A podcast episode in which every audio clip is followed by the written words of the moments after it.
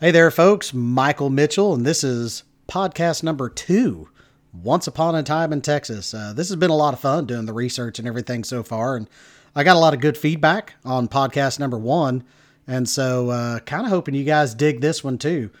Um, this one is called Can Texas Split into Five States?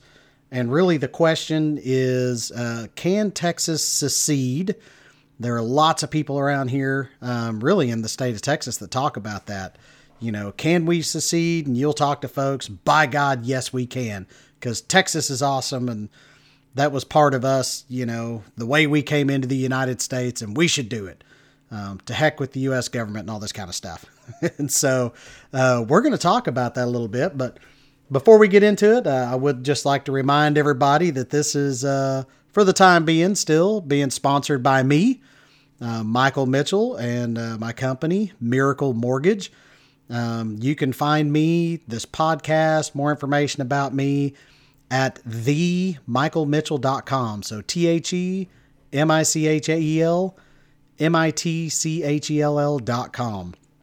So I do mortgages here in the state of Texas. I can do all those types of mortgages you can think of FHA, VA, USDA, conventional. We even just got a new product for one time uh, new construction closings. Um, haven't looked into that a whole lot yet, but uh, I know we can do it.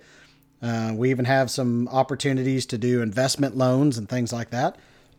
so, yeah, if you know somebody looking to move to Texas or looking to move in the state of Texas, pretty much looking to buy a house or something, period, send them my way. Love to work with them. I try to be fairly entertaining and try to make that process super simple. So there you go. Miracle Mortgage. Find me at themichaelmitchell.com. So let's go ahead and jump into this question today. So, can Texas secede and split into five states? You know, this is the the myth and legend and lore that we're talking about. Um, some people around here are pretty upset with the U.S. government and the way things are being run, and you know, and, and rightly so, depending on uh, how you look at it. Um, so, I- anytime Texans get a little upset about how things are going nationally, um, there's a lot of people that um, th- there's really a cry out that we should just secede, and we have the right to do so because we were our own country, and we came into the U.S. through annexation and not ratification. And so uh, I guess this this causes some controversy. It causes a lot of dialogue here in Texas. It's it's really something that a lot of people are really proud of. so you know, like we talked in podcast number one, um, you know, we did we we had to fight for our independence from Mexico and all that kind of stuff. And you know, Texas has a lot of pride um, for you know the way Texas is. You can even uh, you know again the shape of Texas is very recognizable. And that's something we're going to talk about in this podcast too. I mean, you can buy uh, waffle irons and ice cube makers. Um, people have pools designed in the shape of Texas. Um, there's all kinds of crazy Texas shaped stuff out there. And, uh, you know, you don't really find that for a lot of other states. You know, you got Oklahoma and, uh, you know, how it looks. And I don't think really anybody around the rest of the world kind of cares. so, and that's not a diss on Oklahoma. It's just, uh, I guess they're they're not as recognizable as are most other states in the United States. They're just not as recognizable as the shape of Texas. So anyway, let's let's dig into you know speaking of this shape, let's dig into a little of the history of Texas's shape because that kind of goes into everything we're talking about yesterday. We know it's huge. Uh, it's it's this giant state, but a lot of people don't know that it at one time Texas actually claimed almost half of New Mexico, and then uh, bits and pieces of Colorado, Oklahoma, Kansas, and Wyoming. Like it just had this. You know, we had this big bulb over into New Mexico, which is um, it's one of my favorite sayings. You know, New Mexico's neither new nor Mexico. But uh, anyway, we we had a big, huge chunk of New Mexico, and then this kind of stovepipe that went, you know, right up through Oklahoma, Colorado, Kansas, and Wyoming. And so, what you know, what what kind of happened? Well, slavery had a big part to do with the way the the shape of Texas is now. So Texas became a state in 1845, like we all know. Um, but in 1850, there was this big question over slavery, uh, and you know, in different states, and so it eventually led to the Civil War and all that. But there was an attempt to stop a lot of the grumbling and argument over slavery in these different states by the U.S. government, and I think they really tried hard. And so one of the big things um, was called the Compromise of 1850. And so there's a lot more to the Compromise of 1850, and we'll talk about it here in a little bit. But, uh, you know, it basically made the northern boundary of the Texas panhandle fixed at the Missouri Compromise line. And you kind of go, hmm, what is that? Well, hold on a minute, because we'll get to that. So they were trying to really avoid the conflict um, and, and interpretations, I guess.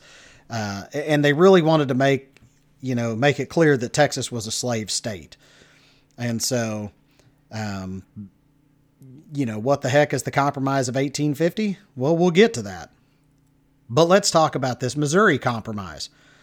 So we're stepping back from 1850, 30 years to 1820. So the Missouri Compromise um, kind of helped save the United States um, from splitting along sectional lines. So um, they were they were trying. Remember, this is before Texas was even a state, and so there there was already kind of the north and south thing going on a little bit, and uh, basically they defined where slavery could exist in the territory gained in the Louisiana Purchase, because that was a big issue. Should these areas have slaves? Should they not? And this was a big deal. So very specifically, they said slavery could exist south of the 36 degree 30 minute north line of latitude and no further west than Missouri. And so basically it's sectioned out, you know, more or less, you know, from my thinking, kind of Louisiana, um, where they could have slavery, but nowhere west of that in Missouri. And so it's kind of important because then you fast forward to 1850 and you go, well, well, what does this mean? Well, there were some people trying to say, well, Texas, you know, folks in Texas can't have slaves because of this Missouri Compromise. and from a little bit of my reading, and uh, and to be honest, I'm I'm really paraphrasing here quite a bit. Texas said, "Eh, okay, no, we don't need that land."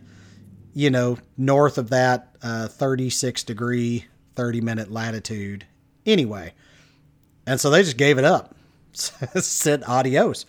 And so that ended up kind of creating this no man's land um, right there north of the Texas panhandle between Texas and Kansas. And uh, it was no man's land for a while. And, and I forget why it wasn't part of Kansas, didn't come, become part of Kansas. Obviously, it didn't stay part of Texas because if any part of that state was above that line, then you know no slavery could exist. And apparently, at that time, you know there was there was lots of plantations and lots of other things going on in Texas that did uh, unfortunately use slavery. And so they, uh, uh, I guess, at some point they just kind of said, you know what, we'll just stick it with Oklahoma. it's so that's how we end up with the uh, Oklahoma Panhandle, and uh, you know some people call Oklahoma America's toothbrush or frying pan. I still laugh at that. I don't know if the people out in you know Guymon and Woodward would really appreciate that a whole lot, but um, you know it's pretty desolate out there, much like you know the the northern Panhandle of Texas, but yeah, I guess just at some point somebody said, ah, forget it. You know, Kansas doesn't want it, Colorado doesn't want it. We'll just stick it with Oklahoma. It'll be fine. And uh, so, so there it is. And again, I'm paraphrasing. If there's anybody from Oklahoma or any historians out there listening, look, man, I'm I'm just a dude from Wichita Falls, Texas, doing the best I can to kind of piece this stuff together. So Oklahoma Panhandle. So that has to do with the Missouri Compromise of 1820. It has to do with slavery.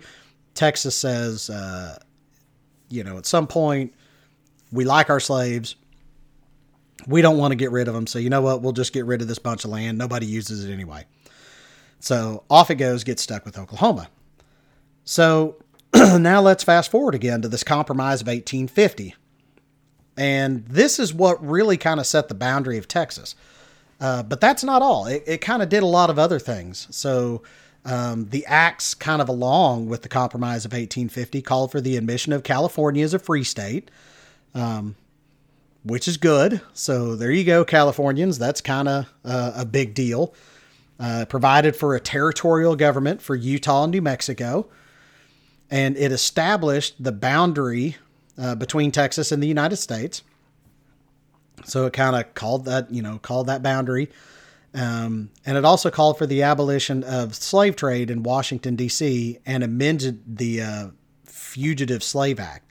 So there were lots of things. It wasn't just, hey, we're just going to talk about Texas. It was like, you know what, we're going to lump a bunch of this other stuff and call it the Compromise of 1850. So during this, though, there, of course, uh, as there always is when you get tons of people involved, there were lots of ideas about where the boundaries of Texas should fall. There were a bunch of bills that came out um, from senators in Maryland, Missouri, Tennessee, and Kentucky um, that tried to define really the Texas boundaries, where where it should go. Several people even wanted to split Texas up into at least two states.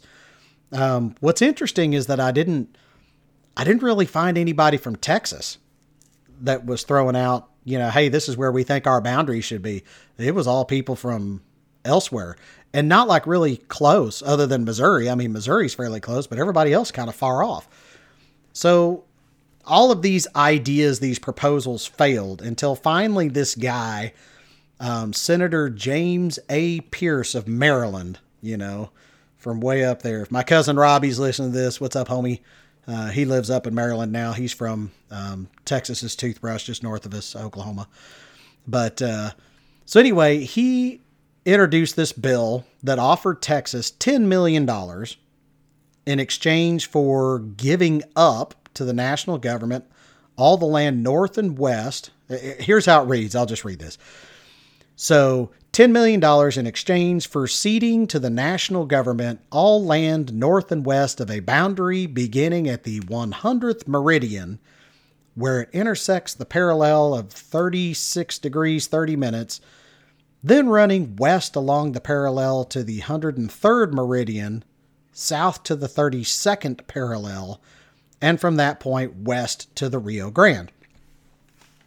Now, what does that mean? So, if you look at Texas, uh, obviously in the south you have this you have this squiggly line that runs, you know, I guess from southwest to northeast, and of course that's the Gulf of Mexico.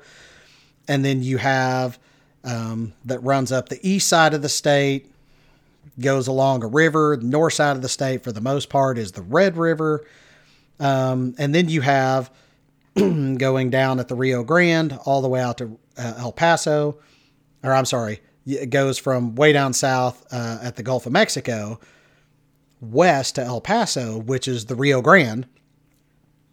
And then pretty much once you get to El Paso, like it is a really sharp line.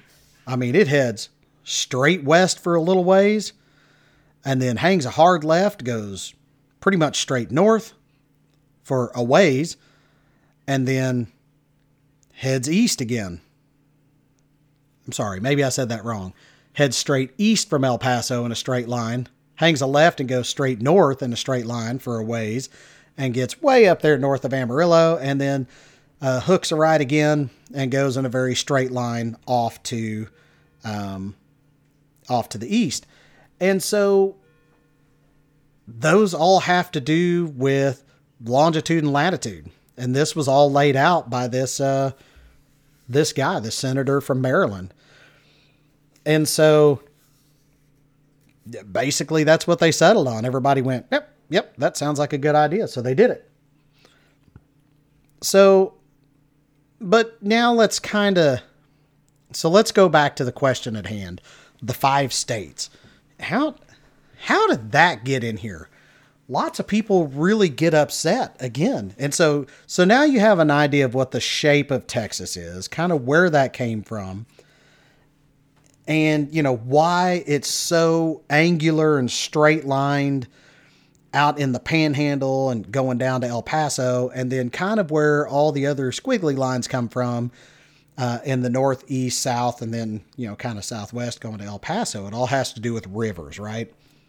And I think a lot of states get their shape that way because of rivers and certain things. But anyway, I digress.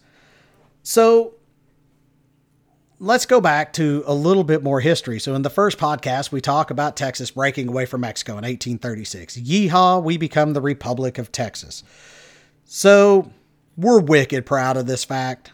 We were the Republic of Texas for like nine years. Texans are super proud of this.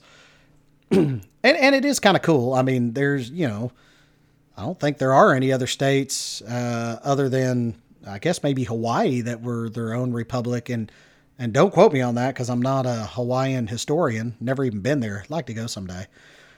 So, you know, we were our own republic, and there's lots of stuff around that, you know, the Alamo and everything else, um, Santa Anna, and all this other stuff. So, lots of proud and interesting history there.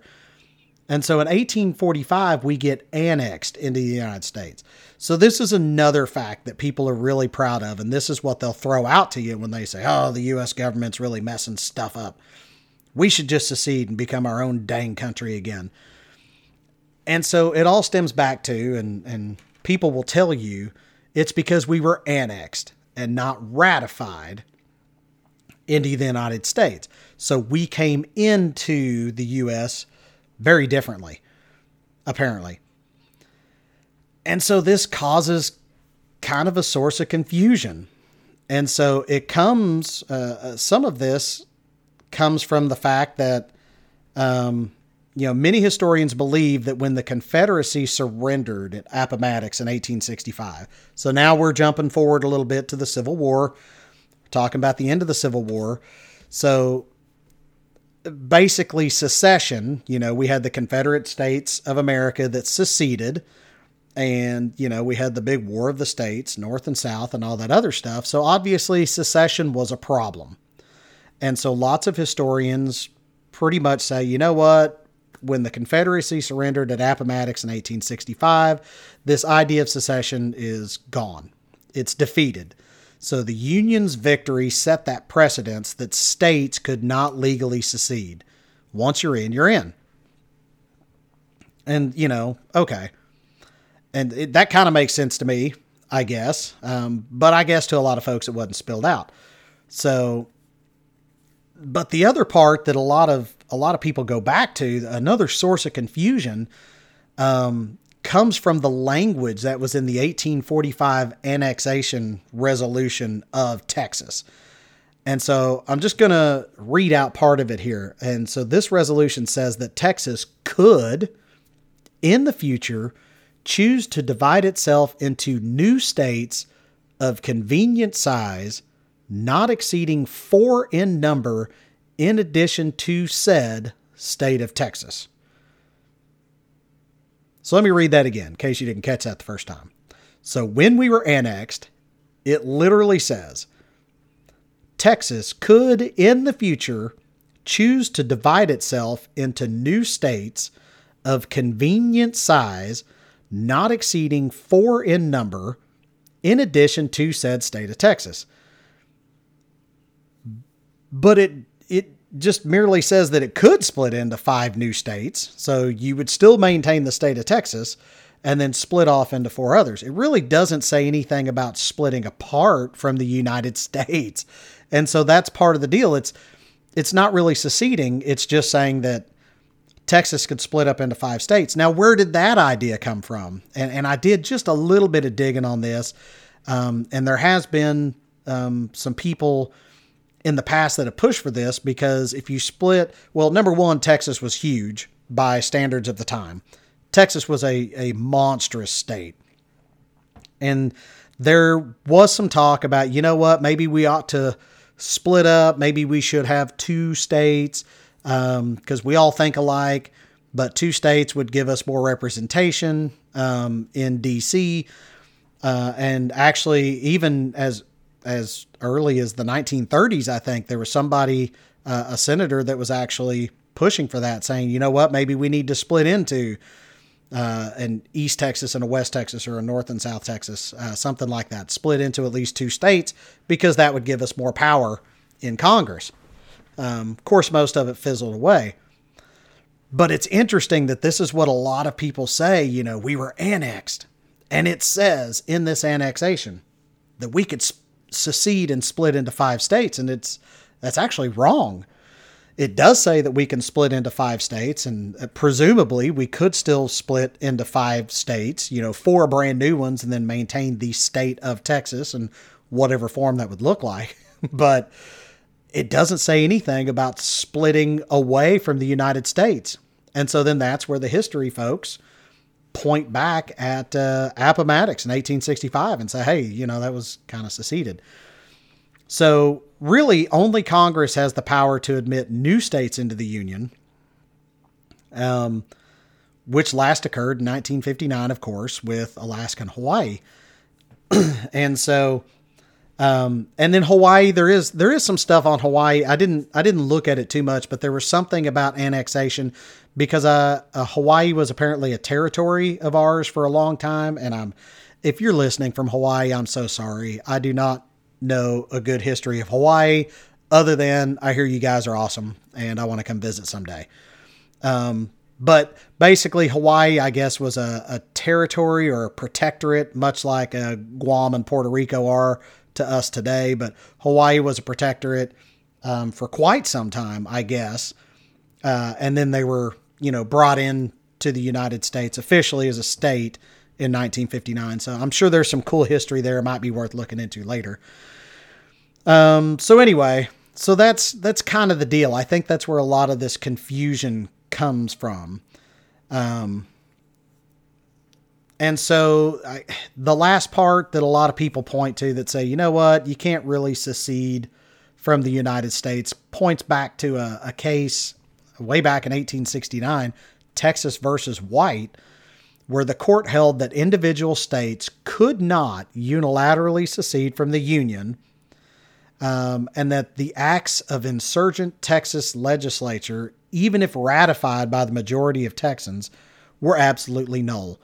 And so apparently, uh, I I should have brought this up a little better. I, I think the the guy White, uh, he was maybe a senator or something, and was talking about maybe seceding again.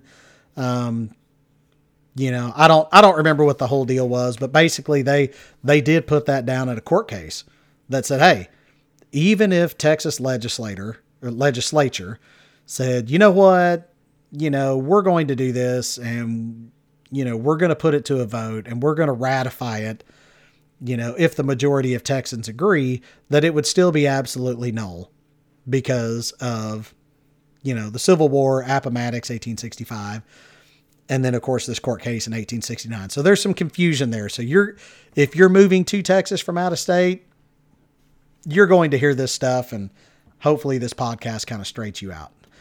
Um, so anyway, the last part, I mean, eh, this is still going on today, folks. There are still people out there that say this all the time. And so I found this one article and, it kind of summed it up. You know, it had all this history and stuff in it, and I found pretty cool, and I read it. Um, but they ended it with If there is any doubt remaining after this matter, the late Supreme Court Justice Antonin Scalia set it to rest when he was asked by a screenwriter in 2006 whether there was a legal basis for secession. And, and I assume they were talking about any state, but was there any legal basis for secession? And in his response, he wrote, The answer is clear. If there was any constitutional issue resolved by the Civil War, it is that there is no right to secede. So there you go. So, can Texas split into five states? Apparently, yeah. Yeah, we can. Um, and apparently, when all that was done, that included parts of New Mexico, Colorado, Oklahoma, Kansas, and Wyoming. Um, so, what that would look like today, I don't know. I mean, those parts are all parts of other states now. Uh, I don't think there's really anybody out there saying, you know, forget it. We should split into five states.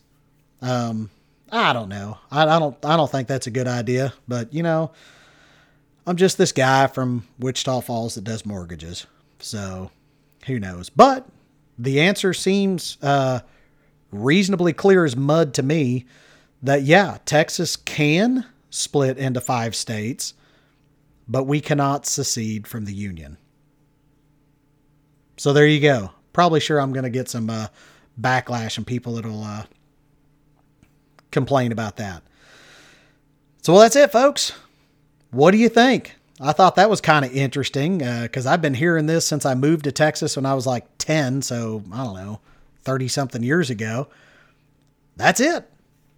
So, go check me out on my Facebook page and also the Facebook group Once Upon a Time in Texas.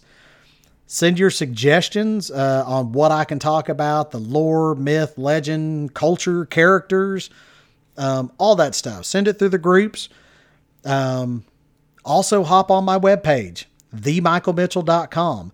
It's more than just mortgage stuff. I do have the link to my podcast on there. Uh, I've got some more information about me, some things that I like.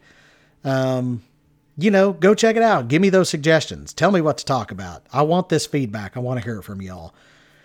As always, if you know someone that is moving to Texas or moving in Texas and you're looking to buy a house here in the great state, send them my way. Send them to themichaelmitchell.com. My phone number, email address, everything's on there. Tell them to reach out to me. I'd love to talk to them, see if I can help them out. I like helping people. Um, you know, I'm never too busy for your referrals, so send them my way. Um, who knows? If they're moving from out of state, maybe I'll talk to them a little bit about some of the stuff I talk about on this podcast here. So, anyway, there you go. That's uh, about, you know, 27 minutes or so. So I hope you guys enjoyed it. Send me those suggestions. Remember, the stars at night are big and bright, deep in the heart of Texas. This is Mike Mitchell. We'll see you on podcast number three. I have no idea what that's going to be about yet, but it's coming. Y'all have a great week.